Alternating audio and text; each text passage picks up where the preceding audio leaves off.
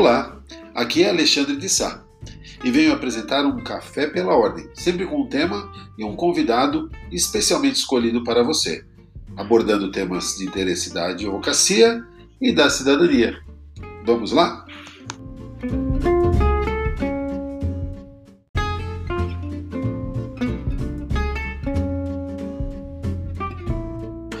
O meu convidado de hoje é o Dr. Renato Romão. Ele é advogado e vai conversar conosco sobre os impactos da pandemia nos pequenos negócios.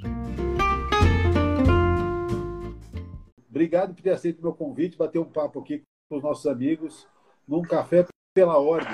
Café pela ordem. Eu que agradeço o convite, Alexandre. Eu, sinceramente, fico muito honrado é, de estar aqui falando com você. Na verdade, bater esse papo é, é, gostoso agora aqui à tarde. O Café pela Ordem já é um programa que eu assisto já há muito tempo. Sou Bom, eu sou suspeito para falar, eu sou seu fã, né? Então, eu, eu agradeço sinceramente o convite. Não deu certo a gente fazer esse bate-papo antes, porque eu estava num outro horário, né?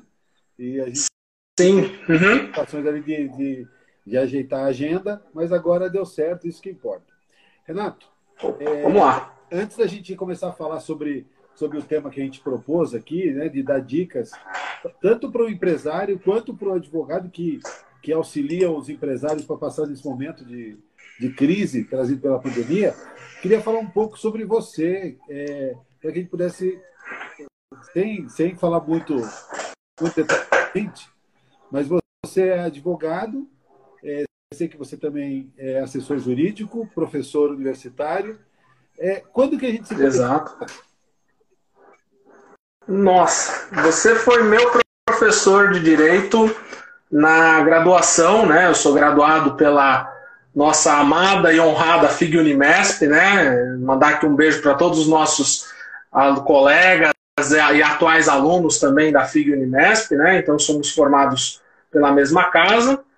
E você foi meu professor de direito lá. Além disso, eu participei, né, não sou mais membro, mas eu era membro do Instituto Brasileiro de Ciências Criminais, IBCCRIM.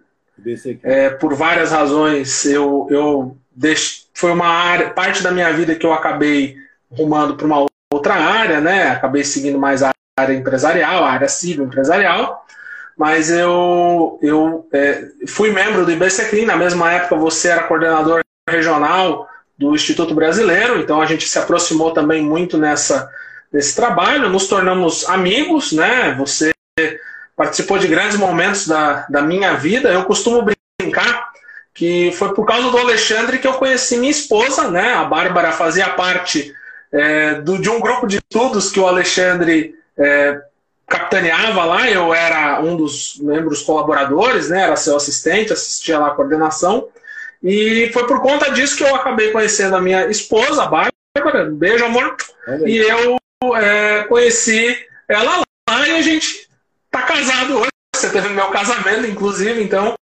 o Alexandre que me juntou com a minha esposa, faço parte também do, do anualmente a gente se encontra no nosso júri simulado, né? todos os anos. Fui aluno do júri simulado também, fiz parte do júri simulado da FIG.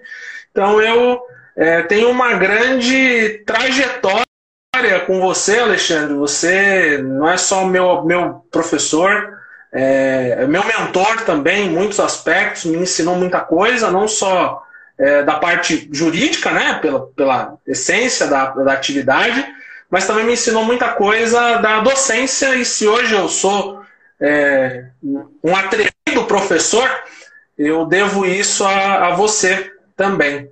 Muito legal. É, a nossa história realmente se encontrou em vários momentos, espero que se encontre em muitos outros, né, vários outros projetos. Amém. Fico muito feliz de ver que você está aí enveredando para a área da docência. Eu acho que mais do que uma profissão, é uma missão ser professor. Né? E eu tenho destacado aqui no nosso Café pela Ordem. Sim, sempre nesse momento em que há tanta dúvida na sociedade, a, a, a, nós temos que nos manifestar, né, Renato?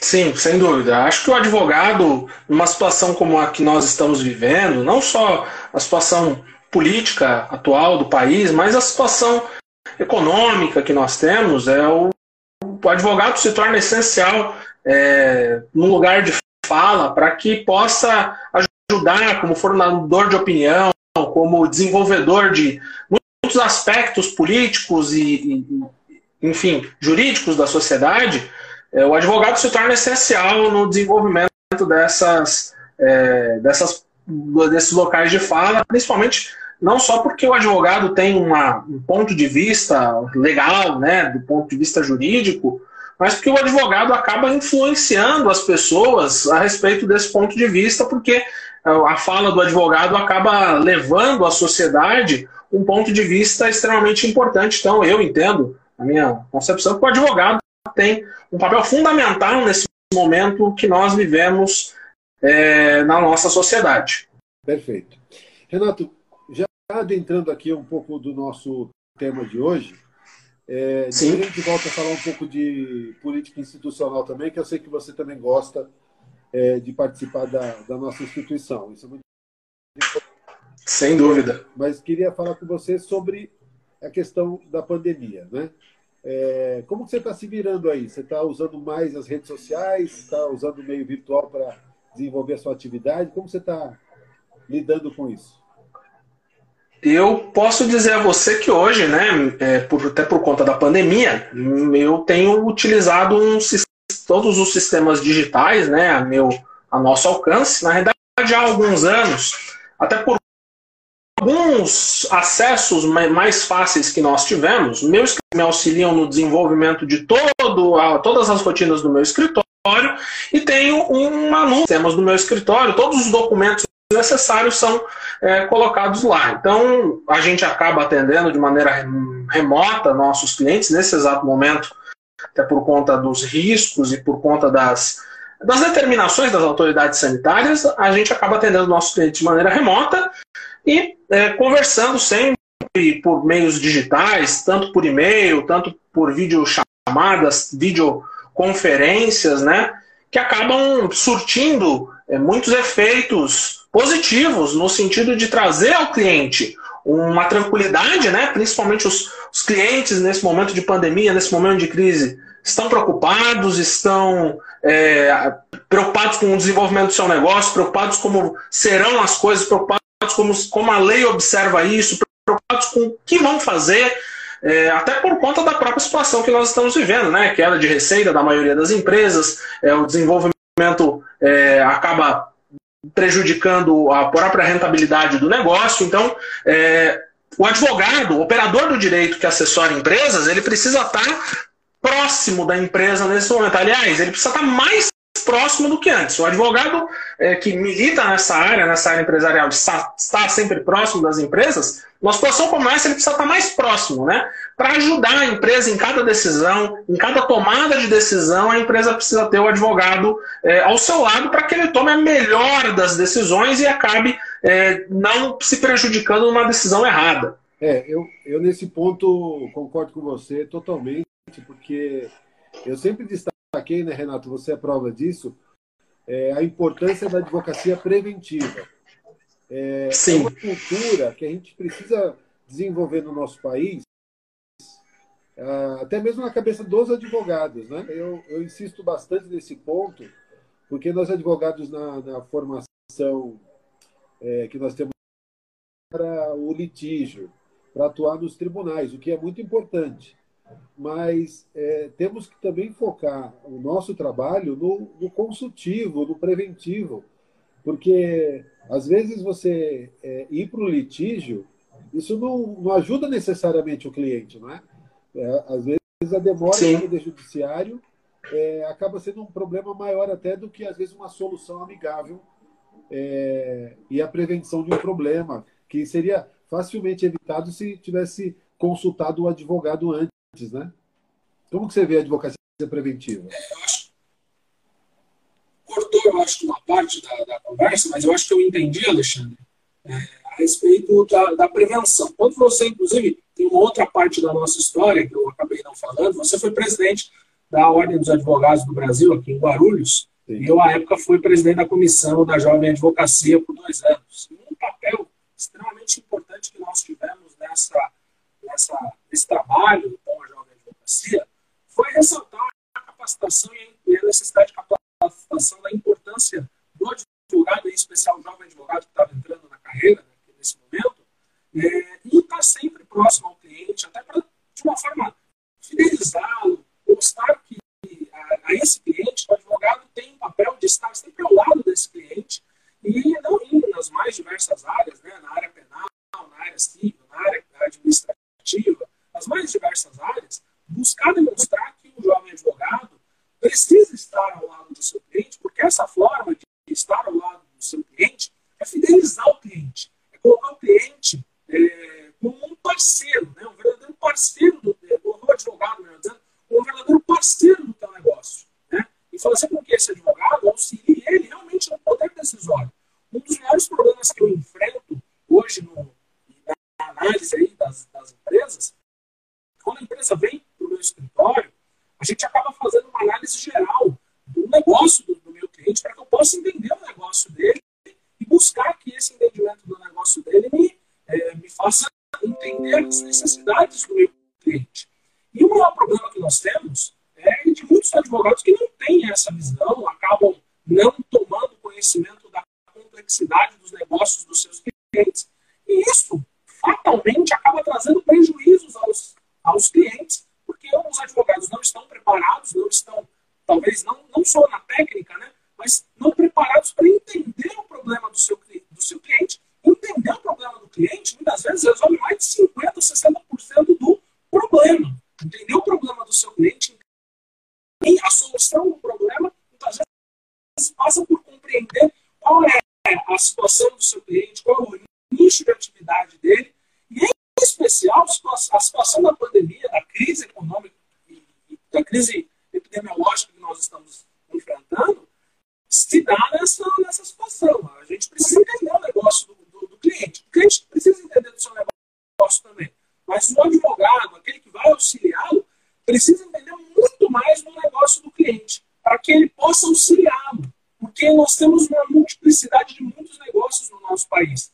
E por conta dessa variação, desses vários setores econômicos que nós temos, se você não se especializa, você acaba trazendo uma, uma, uma ausência né, de é, resolução do, do, problema do seu cliente. Eu acho que o som está distorcido. Eu vou tentar só mudar a conexão aqui, Alexandre. Não sei se você está me ouvindo direito. É, o som está um pouco baixo. É, vamos vamos conectar de novo. Vamos lá. Vou mandar outro convite para você aqui, ó. Vamos reconectar que eu acho que vai melhorar. Às vezes acontece de cair num canal, num canal diferente, né? Professor Renato Romão. Vamos ver se agora volta melhor, Renato.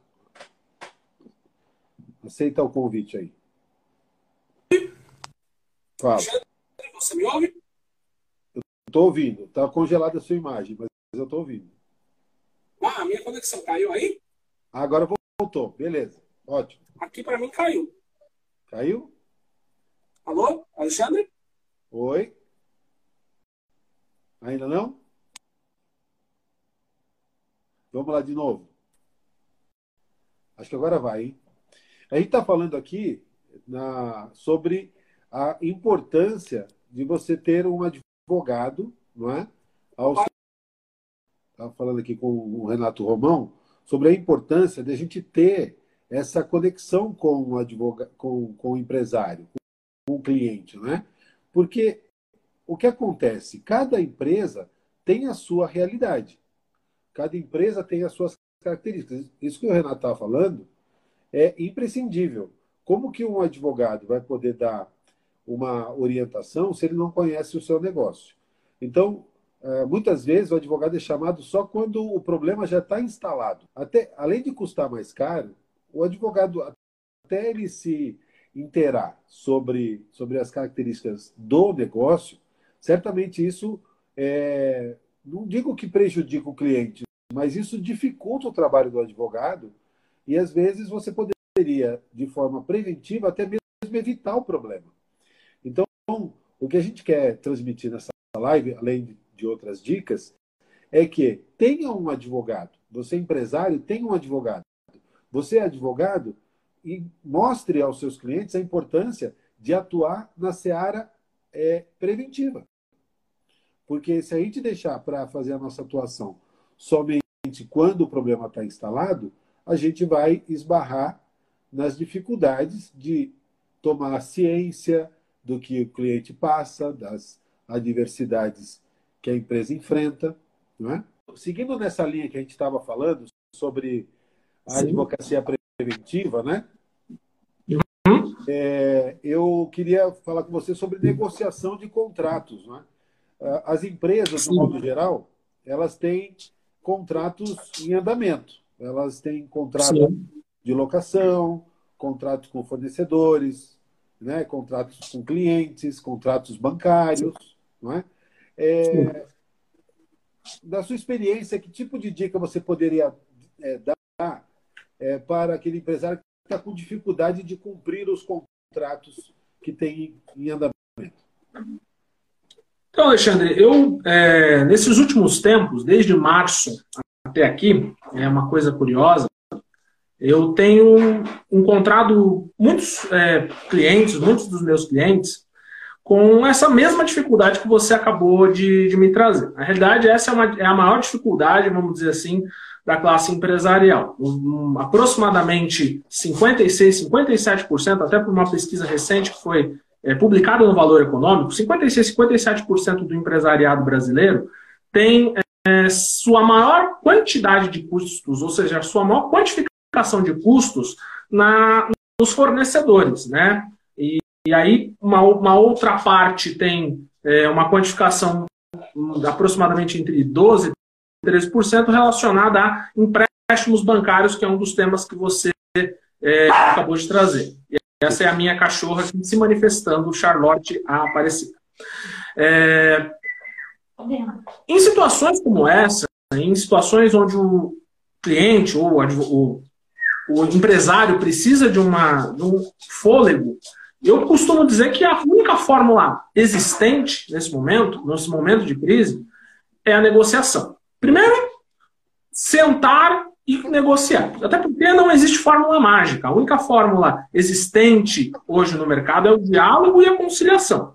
Segundo, porque se você fecha a porta para o teu fornecedor, para o banco, não hoje, amanhã ou depois de amanhã, quando nós sairmos dessa crise, você vai efetivamente precisar desse fornecedor, você vai precisar do banco, você vai precisar voltar à atividade econômica. Então, fechar uma porta, esquecer que isso, é, nesse momento, não você não está precisando, mas no futuro você vai precisar, esquecer que você vai precisar disso no futuro é um erro absurdo. Então, sentar e negociar, até porque o teu fornecedor também está tão enforcado quanto você na sua maciça maioria, os fornecedores também estão numa situação tão ruim ou até muitas vezes pior, porque ele não só tem que receber de você, ele tem centenas de pessoas que ele também não está recebendo. Então essa, esse fornecedor vai acabar tendo um prejuízo tão grande ou até maior do que o seu. Muitas vezes você que faz é o vendedor final do produto, você acaba vendendo ao consumidor que acaba te é, devolvendo esse valor. Mas você não tem valor suficiente para pagar teu fornecedor. Teu fornecedor está numa situação muitas vezes mais, mais difícil do que a sua. Então, o primeiro momento é sentar e negociar. Não tem fórmula mágica, não tem mistério. É sentar e conversar. E eu, nos últimos tempos, é, até pela experiência, tenho buscado conversar com os fornecedores, buscado conversar com as empresas é, parceiras e busca, de uma maneira geral, buscar que não, a gente não tenha esse prejuízo tão grande para um, um lado e para o outro. Buscar entender que o que forma a corrente comercial, que forma o comércio, são os elos. Se eu quebro o elo e esqueço daquele fornecedor, lá na frente eu vou precisar desse fornecedor. Eu vou precisar de uma maneira direta desse fornecedor. Vou precisar buscar os produtos dele. Muitas vezes, em algumas áreas, em alguns setores, e aí eu vou é, é, exemplificar aqui, por exemplo, os setores da moda. O setor da moda teve uma redução de aproximadamente 87% é, aí, dos setores das micro e pequenas empresas. Né? Aproximadamente aí, 13 milhões e meio de empresas hoje no Brasil são micro e pequenas empresas. Empregam aí quase 21,5 milhões de pessoas. O setor da moda, que corresponde aí a, uma, a um percentual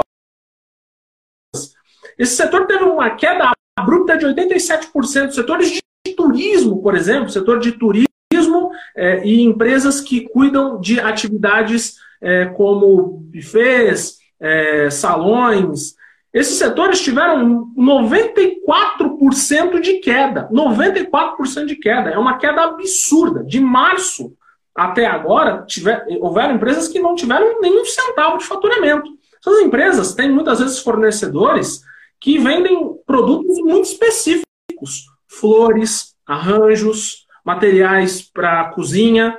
São fornecedores extremamente específicos e que cuidam de áreas extremamente específicas. Você não pode fechar a porta para esse fornecedor. Você não pode realmente esquecer que esse fornecedor existe e buscar um outro no mercado que não necessariamente você vai atender é, as, os seus eventos, as suas, é, as suas atividades empresariais, talvez com a mesma qualidade. Você foi empresário, você sabe disso. Muitas vezes, é, encontrar um fornecedor bom, que traga um produto bom, é uma tarefa quase que é, hercúlea para você encontrar um fornecedor muito bom que te forneça um bom produto.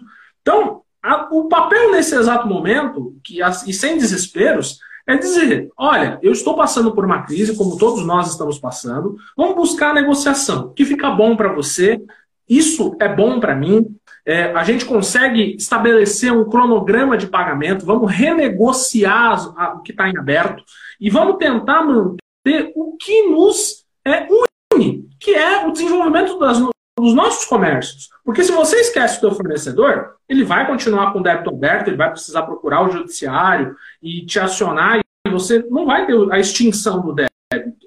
Você vai ter só um problema maior. Você vai ter um problema passivo, problema judicial, que vai se desencadear e vai continuar gerando uma bola de neve que não vai resolver o problema da tua empresa. E o segundo ponto, extremamente importante no que você está nesse aspecto de renegociação, é sempre pensar no seu fluxo de caixa. Né? Fluxo de caixa nesse momento, nesse momento de crise, é uma coisa que o, o, o, empresário precisa ter na ponta da língua, na ponta do lápis, eu costumo dizer. Né? A gente advoga para algumas empresas é, que tão moderna, mais clássica, para marcar o seu controle de caixa, você tem que ter aquele controle de caixa na ponta da língua, para você conseguir saber como você vai desenvolver os pagamentos, para saber como está a saúde financeira da tua empresa. Então você, além de você precisar renegociar, você precisa ter um olhar muito grande para dentro do teu negócio. Saber que o teu negócio precisa ter você ali é, praticamente como um é, fiscal é, realmente da, do, da tua empresa, um fiscal do desenvolvimento da tua empresa. Porque senão você vai acabar não conseguindo desenvolver o teu negócio, o teu negócio vai acabar de uma maneira ou de outra é, sendo prejudicado por isso, e com toda certeza, em situações como essa de crise, crise pressupõe normalmente traumas. E esses traumas vão acabar necessariamente destruindo e encerrando atividades econômicas e postos de trabalho no país, que é o que a gente não quer. Então, situação como essa exige tranquilidade, exige negociação. Aliás, crise, Alexandre, você mais do que ninguém sabe disso, é, crise aconteceu no passado, acontece hoje e vai acontecer no futuro. Não é a primeira crise que a gente enfrenta, não vai ser a última. O empresário ele precisa ter sempre essa visão de estar preparado para o novo, para o desenvolvimento do novo, desenvolvimento daquilo que pode eventualmente acontecer.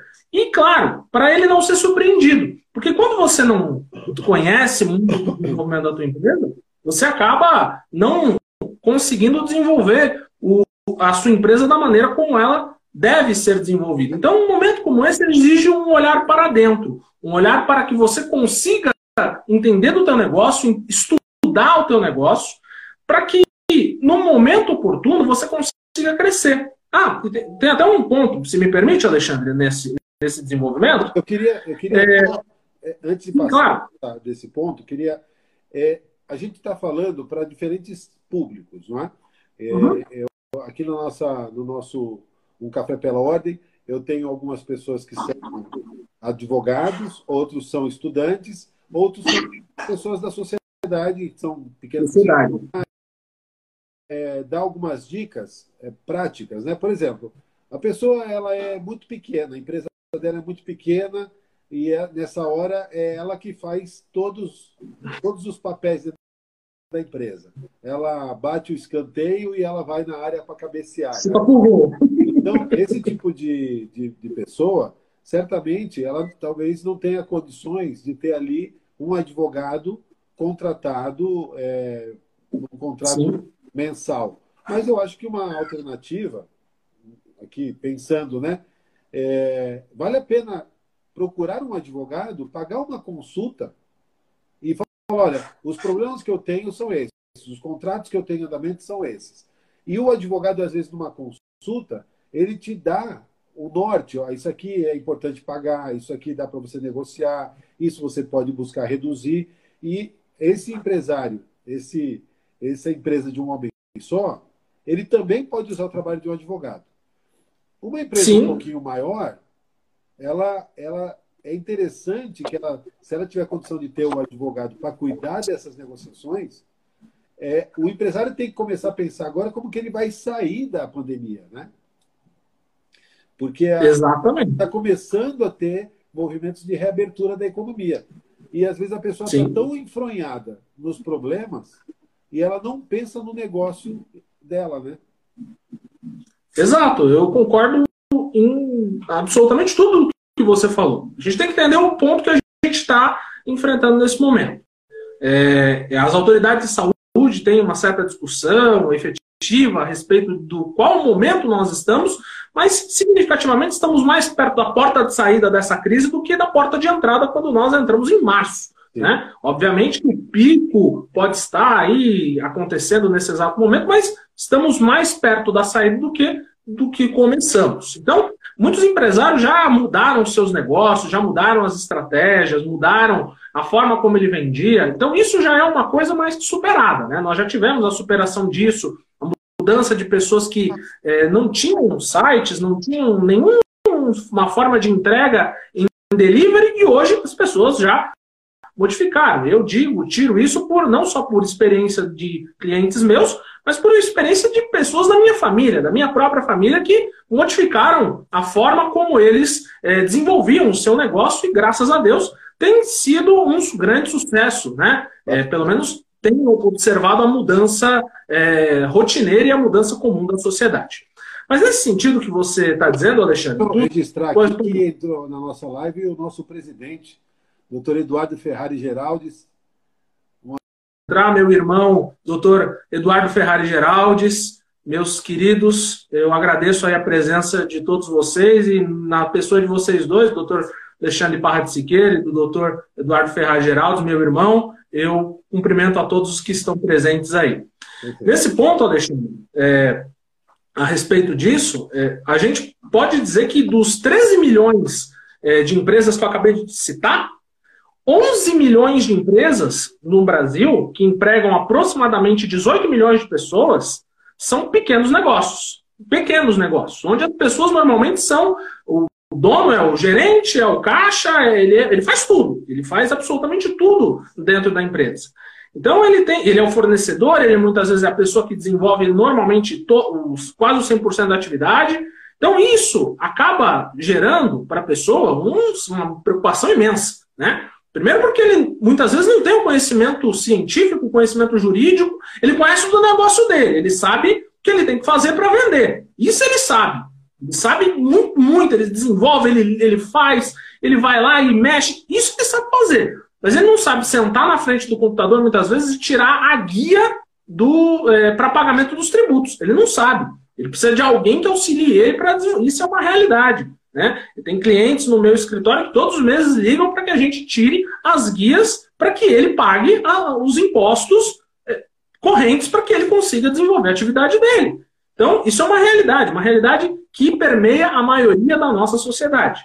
Como que essa pessoa vai desenvolver, é, se preocupar com as saídas que a crise vai, vai trazer, é, se ele não sentar com um advogado, se ele não sentar com um profissional, e não só o advogado, o contador, muitas vezes a, acaba auxiliando e, e, trazendo um papel relevante no desenvolvimento do, do teu negócio. Mas ele precisa sentar com um profissional. E aí, empresas maiores, obviamente, até pela estrutura, pelo porte, pelo, pelo seu tamanho né, e pela capacidade de desenvolvimento que essa empresa vai acabar tendo, ela vai acabar profissionalizando o seu negócio. Normalmente ela acaba tendo um, um, advogado fixo, um contador fixo, aí vai crescendo, vai desenvolvendo, porque empreender é isso. Empreender é acabar profissionalizando o seu negócio. Eu, eu, você eu, muitas vezes começa. É, essa questão, pois não, deixa. Você tem razão. O, o, que, eu, o que eu gosto de, de sempre advertir, lembrar quem é empresário, quem vai, vai, vai empreender ou quem conhece alguém, é dizer da importância de você ser bem assessorado, não é? Porque muitas vezes a gente. Eu estou falando isso, Renato. Você sabe que eu sou criminalista, não é? Não estou aqui para captar cliente nenhum. A, a minha ideia é incentivar as pessoas a fazer bom uso da advocacia. Porque, Sim. porque a sociedade muitas vezes, ela primeiro ela erra, depois procura um advogado. Eu falo por experiência própria. Eu, antes de ser advogado, eu fui empresário. Então eu tinha Sim. uma pequena empresa e eu só fui descobrir a, a, a, o direito né, depois que eu tive problemas na minha empresa e, e problemas Sim. que me carrega por muito tempo porque eu não tive uma, uma assessoria preventiva. Então, eu, eu sempre é, destaco a importância. Se você vai empreender, você não precisa contratar um advogado, o melhor advogado da cidade, o melhor escritório, ter um contrato fixo, mas consulte um advogado. Você, você vai é, pagar uma consulta que seja lá 300, 400 reais uma consulta é, e aquilo vai te dar um norte.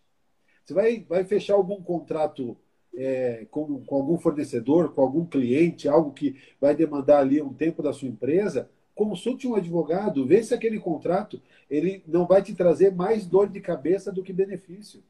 Então, a falta Exato. de jurídica, é, ela, ela é muito grande e, assim, ela é acessível. Se fosse uma coisa inacessível, as pessoas às vezes têm uma ideia de que ah, consultar um advogado é coisa de, de outro mundo. Não. Consultar um advogado é. é algo extremamente factível e vai te poupar muito. Então, contratar um advogado ou consultar um advogado é mais um investimento do que um gasto.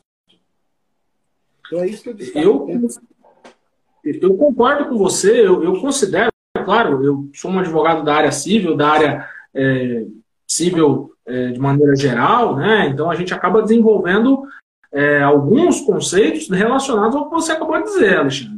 Hoje, para uma empresa, contratar um advogado não é uma perda de tempo e não é um dinheiro jogado fora, é um investimento. É um investimento com relação ao risco, com relação ao planejamento que você vai ter aí nas mais diversas áreas, no planejamento do seu negócio, no planejamento do desenvolvimento da sua atividade, no planejamento tributário, né? Eu, é, particularmente, não sou grande conhecedor, grande profundo conhecedor da área tributária, mas existem grandes tributaristas, um deles acabou de entrar aqui, nosso amigo doutor Ednei Bertola, é, um dos grandes, existem grandes tributaristas que acabam auxiliando a empresa nos passos que ela vai é, desenvolver dentro da, da esfera tributária e que vão acabar resolvendo vendo o planejamento dessa empresa. Planejamento tributário para grandes, médias e grandes empresas é essencial para o desenvolvimento da sua atividade, porque você precisa planejar é, em, em, algumas determinadas áreas, ou na área de logística, área de transportes, você precisa planejar os tributos que, vão, que estão sendo pagos, né? Empresas que cuidam de importação e exportação, né, que acabam trabalhando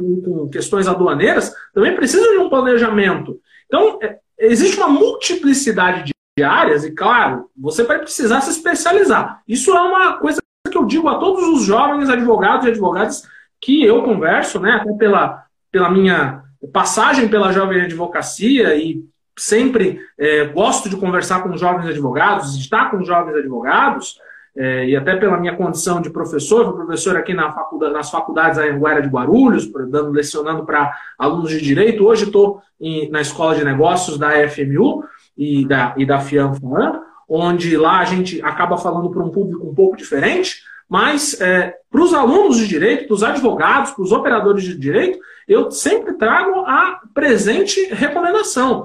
Busquem se especializar busquem procurar cada vez mais um nicho, uma área específica do conhecimento científico. O generalista, ele não, não vai conseguir, ele vai chegar até um certo ponto e vai, e dali ele não passa. O generalista acaba não trazendo a segurança que o seu negócio precisa. Você precisa buscar um profissional específico. Hoje, é, eu não, não faço, meu escritório hoje se atua mais na área civil, na área civil trabalhista, por exemplo. No começo, isso foi um erro comum, meu, inclusive, um erro meu. Eu comecei atuando, né, quando a gente, eu tive passagem por alguns escritórios de advocacia, onde eu aprendi muito, e é, acabei, no começo da minha carreira, atuando em tudo. Hoje não, hoje eu, sou, eu procuro me especializar. Eu fui a um enfoque específico e buscando esse enfoque específico, eu atuo. Não faço penal, por exemplo. Apesar de ter grande paixão pelo direito penal, como você sabe, tenho um grande carinho pela área, pela matéria, gosto muito, procuro estar, às vezes, muito antenado com questões penais relacionadas ao direito penal, mas eu não milito. Sempre indico outro colega, algum colega, para que possa atuar quando sou procurado. Essa é a melhor forma, porque você acaba trazendo para o seu cliente, quando ele está encrencado com alguma questão penal, algum problema penal, você acaba dando segurança. Olha, eu realmente não atuo, eu não atuo nisso, mas eu conheço uma pessoa que atua e essa pessoa pode te auxiliar no desenvolvimento da sua atividade né? no desenvolvimento do problema que você está tendo. Então você procura essa pessoa. Isso traz segurança daquilo que você está dizendo, traz transparência. Advogado precisa ser transparente. Transparente como um copo d'água. Para demonstrar que aquilo que você faz está certo. E isso traz confiança para o teu cliente. E a, trazendo essa confiança, o teu cliente sempre vai preferir buscar os teus serviços e a sua opinião. Renato, o... tem várias pessoas participando aqui, né? É, Sim. A pessoa, tudo bendito, falou: empreendedor muitas vezes não consulta o advogado porque houve, só tendo se você pagar o valor da tabela da OAB 900 reais. O bom atendimento não tem preço, não é o que diz, não é o que se diz. A Aninha está falando do Rio de Janeiro. A realidade é que Sim. São Paulo, a tabela de OAB da, da tabela da OAB São Paulo, ela estabelece o valor da consulta, valor mínimo, em 380 reais a hora. 380, é. É o que a gente cobra, inclusive, no meu escritório. É, então eu não sei se lá no Rio de Janeiro o valor é 900 reais a hora da consulta do advogado. Eu, eu vou ficar devendo essa informação, viu, Aninha? É. Mas, uh, independente disso, né, uh, é o que você destacou. O importante é a, não é nem o valor da consulta, porque você, dependendo do tipo de contrato, o tipo de negócio que você vai montar, se você for bem assessorado, você vai ser vai economizar muito tempo e vai evitar muitos erros que vão custar muito mais caros, não é? Do que uma consulta feita por um advogado, né?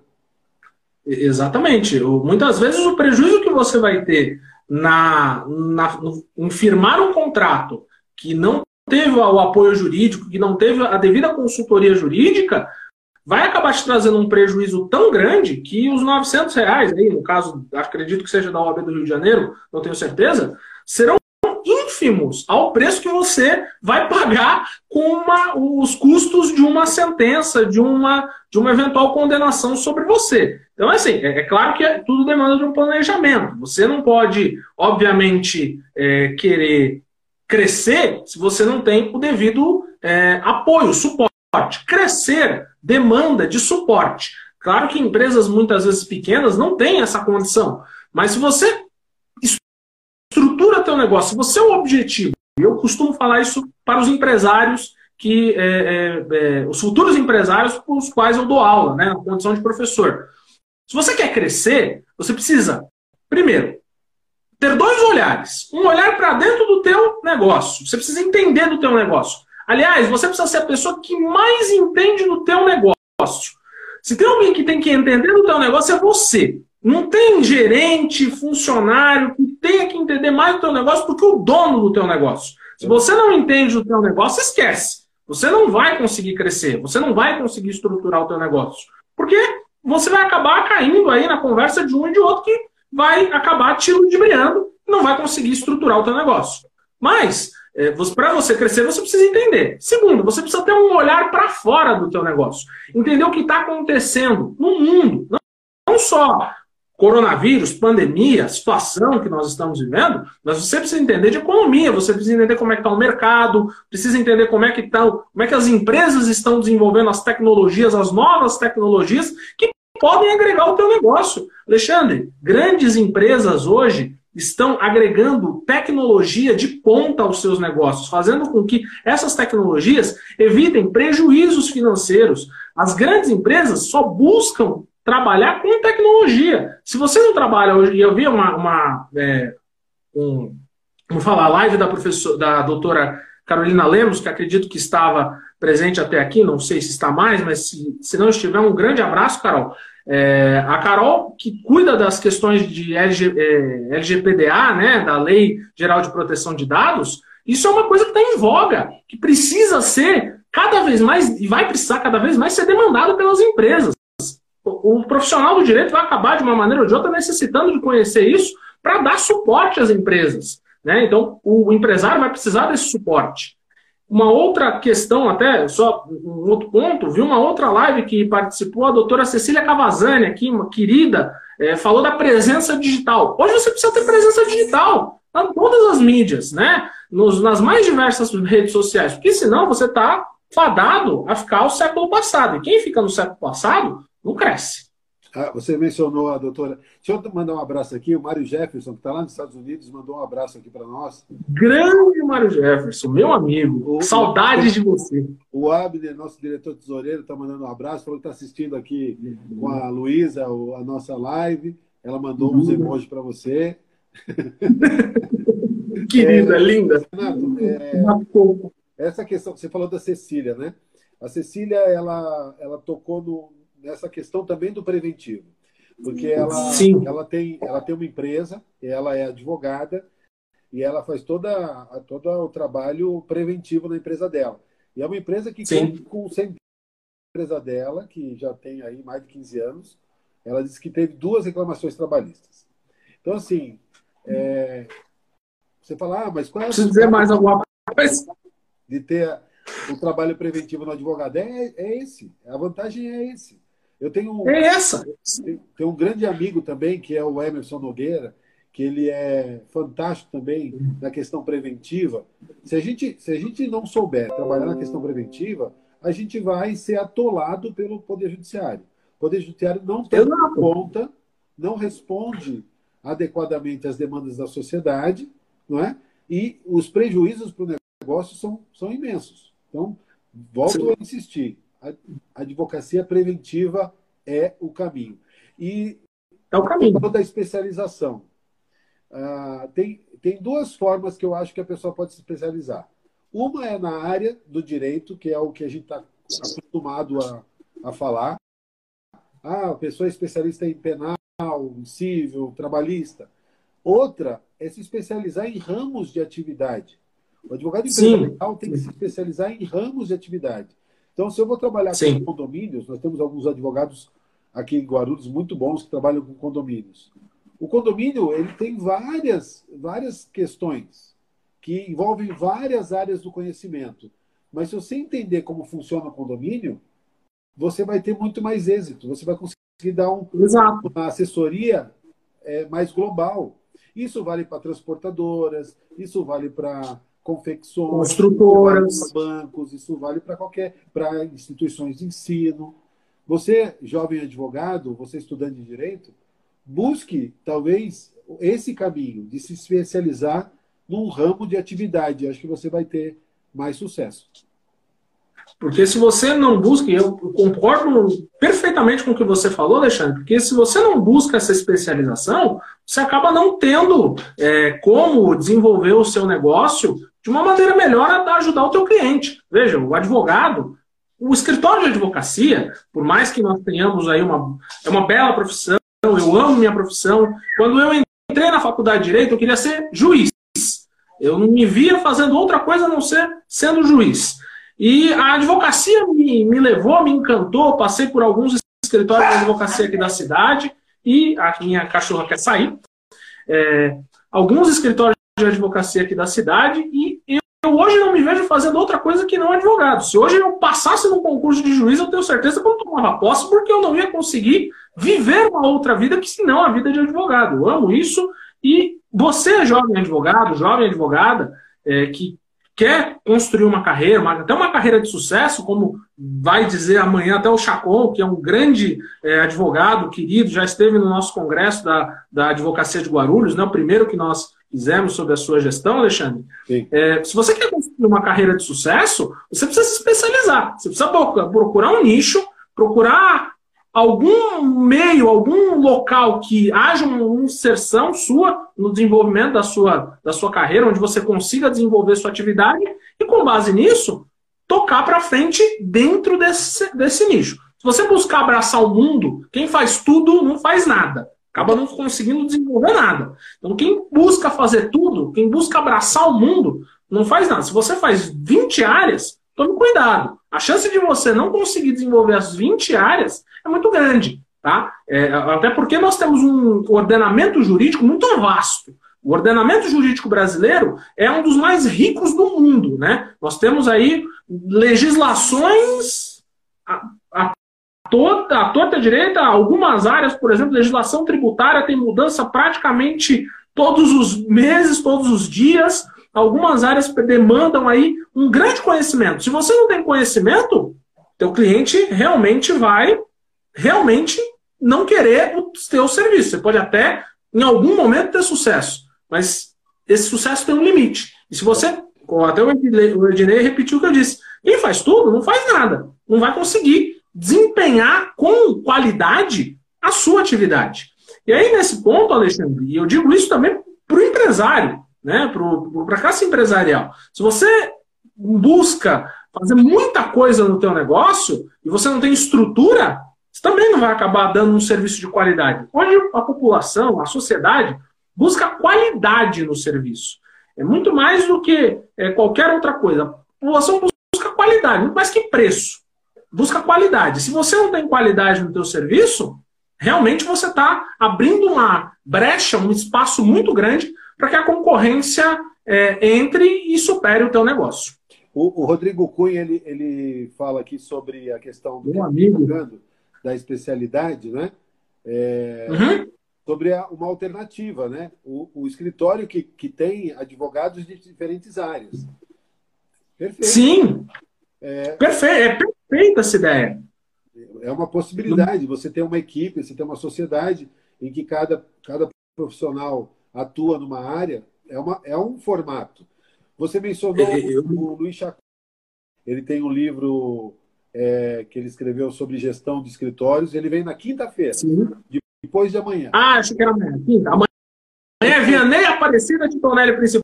Exatamente. Então eu queria aproveitar e, e falar para você aqui duas, duas coisas.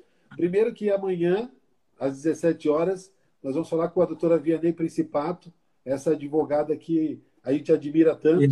Ela vai eu sou fã dela. Sobre participação institucional. Mas eu vou fazer uma live amanhã às 11h30 da manhã, uma live, uma edição especial, porque a gente tem que falar sobre racismo. E amanhã a gente vai falar sobre racismo estrutural e ações afirmativas com o Jonadab Rodrigues Laurindo, que é o presidente Querido da Comissão é, de Assuntos contra a Discriminação, não é? Uhum. Então fica aqui dois convites já para amanhã. Às 11h30, sobre racismo estrutural e às 17 horas sobre participação política institucional com a querida Vianney Principal. E eu queria. Eu vou pedir, Alexandre, para você me passar isso depois, porque eu vou compartilhar nas minhas redes. É, eu acho que a questão do racismo, até não só fugindo do foco, mas falar um pouquinho de, de sobre esses temas é extremamente importante para a nossa sociedade. Acabei de encontrar, acabei de entrar um outro amigo aqui, Paulo Hamilton Siqueira Júnior. Um grande abraço, Paulo Hamilton, querido amigo. É, eu acho e entendo que discutir sobre esses assuntos. Doutor Alessandro Principato, que entrou agora. Eu, eu, entendo que discutir esses assuntos relacionados ao que nós estamos enfrentando, a situação que nós estamos vendo aí nos Estados Unidos, é importante. A gente precisa debater, a gente precisa falar. E não só porque hoje nós estamos enfrentando uma, uma crise é, pandêmica, uma crise que vai acabar em algum momento é, se extinguindo, né? ela vai passar, mas porque nós temos uma outra crise que está estourando aí e a gente precisa resolver, que é uma crise moral, é uma crise que afeta os poderes, afeta a autonomia dos poderes, afeta a independência dos poderes. Então, eu, para os dois lados, tá? Sem tratar de política aqui, para os dois lados, tem erros e acertos para os dois lados. Então, eu acho que nós temos que debater isso. Democracia, até ouvi agora há pouco uma é, frase da minha amada e sempre amada professora Maria Garcia. Ela estava participando de uma live na UAB São Paulo e eu estava assistindo aqui em casa. É, democracia é vivência. A gente precisa viver a democracia. E eu entendo que democracia também é diálogo. Diálogo é essencial no momento que a gente está vivendo. Para tudo na vida. Então, se você não tem diálogo, você não tem como destituir a democracia. Então, você precisa dialogar. Então, eu te louvo, Alexandre, por esse diálogo que você está abrindo no teu canal.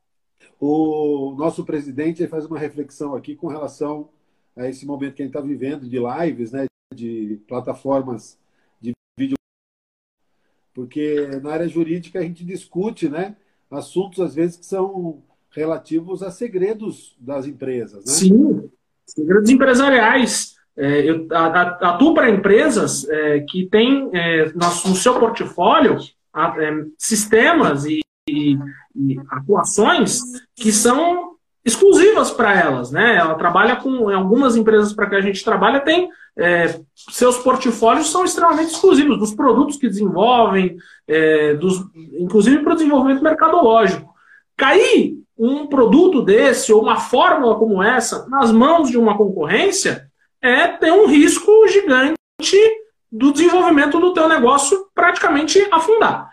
Então eu entendo, e até a Lei Geral de Proteção de Dados tem alguns dispositivos com relação a essas plataformas de segurança. A doutora Carolina Lemos, que é uma pessoa que eu sigo, inclusive na própria Comissão de Inovação da OAB de Guarulhos, do qual é, sou um curioso, né? Eu não sou membro atualmente, mas acabo participando, assistindo de alguns debates é, tem disposições relacionadas à necessidade de segurança dos dados. Né? Cada vez mais esses, essa proteção de dados ela vai ser demandada pelas empresas, ela vai ser buscada pelos nichos empresariais e a gente vai é, acabar tendo a necessidade de especialização, Ferrari. Então, é, eu entendo que hoje as plataformas elas têm um nível de segurança muito bom, entendo que elas têm um nível de segurança muito bom, pelo menos as plataformas, vamos dizer assim, pagas, elas têm, algumas gratuitas também têm um nível de segurança muito bom, mas as plataformas pagas têm um nível de segurança e de confiabilidade do armazenamento de dados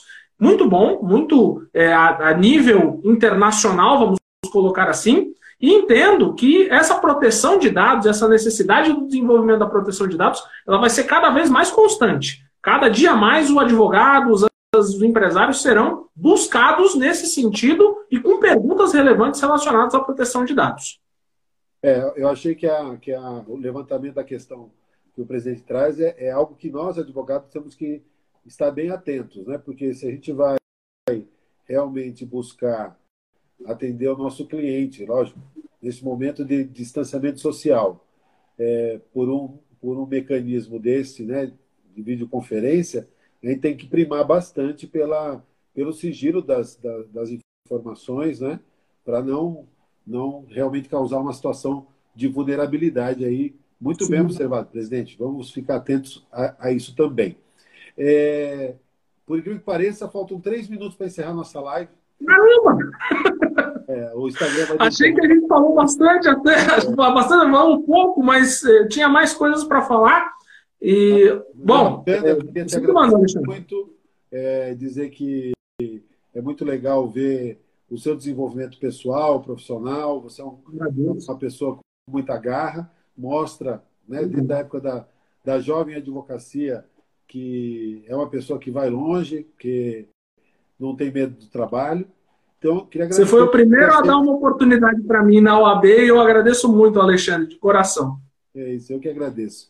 Então, fique, faz aí seus, seus agradecimentos finais, considerações finais para a gente é, encerrar e deixar aqui o convite para que vocês voltem amanhã para as nossas lives, às 11h30 da manhã e às 17 horas.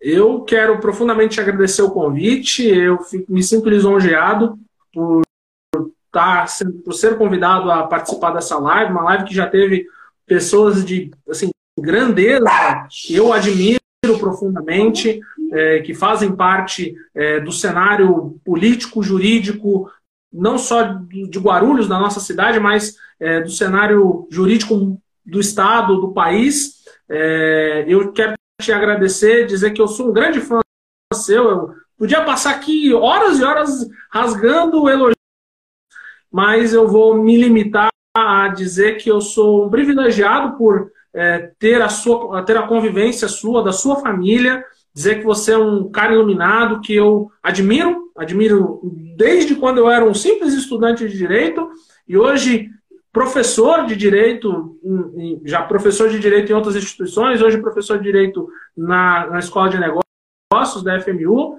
É, me felicita muito ter sido seu aluno e passar um pouco da visão que eu tenho, da visão é, prática, e aí acabei fazendo muitas coisas na minha vida e tendo essa visão prática dos ensinamentos para os meus alunos. E grande parte desse desenvolvimento se dá às, às, às lições que eu tive suas por conta das inspirações que você trouxe e impactou a, a mim.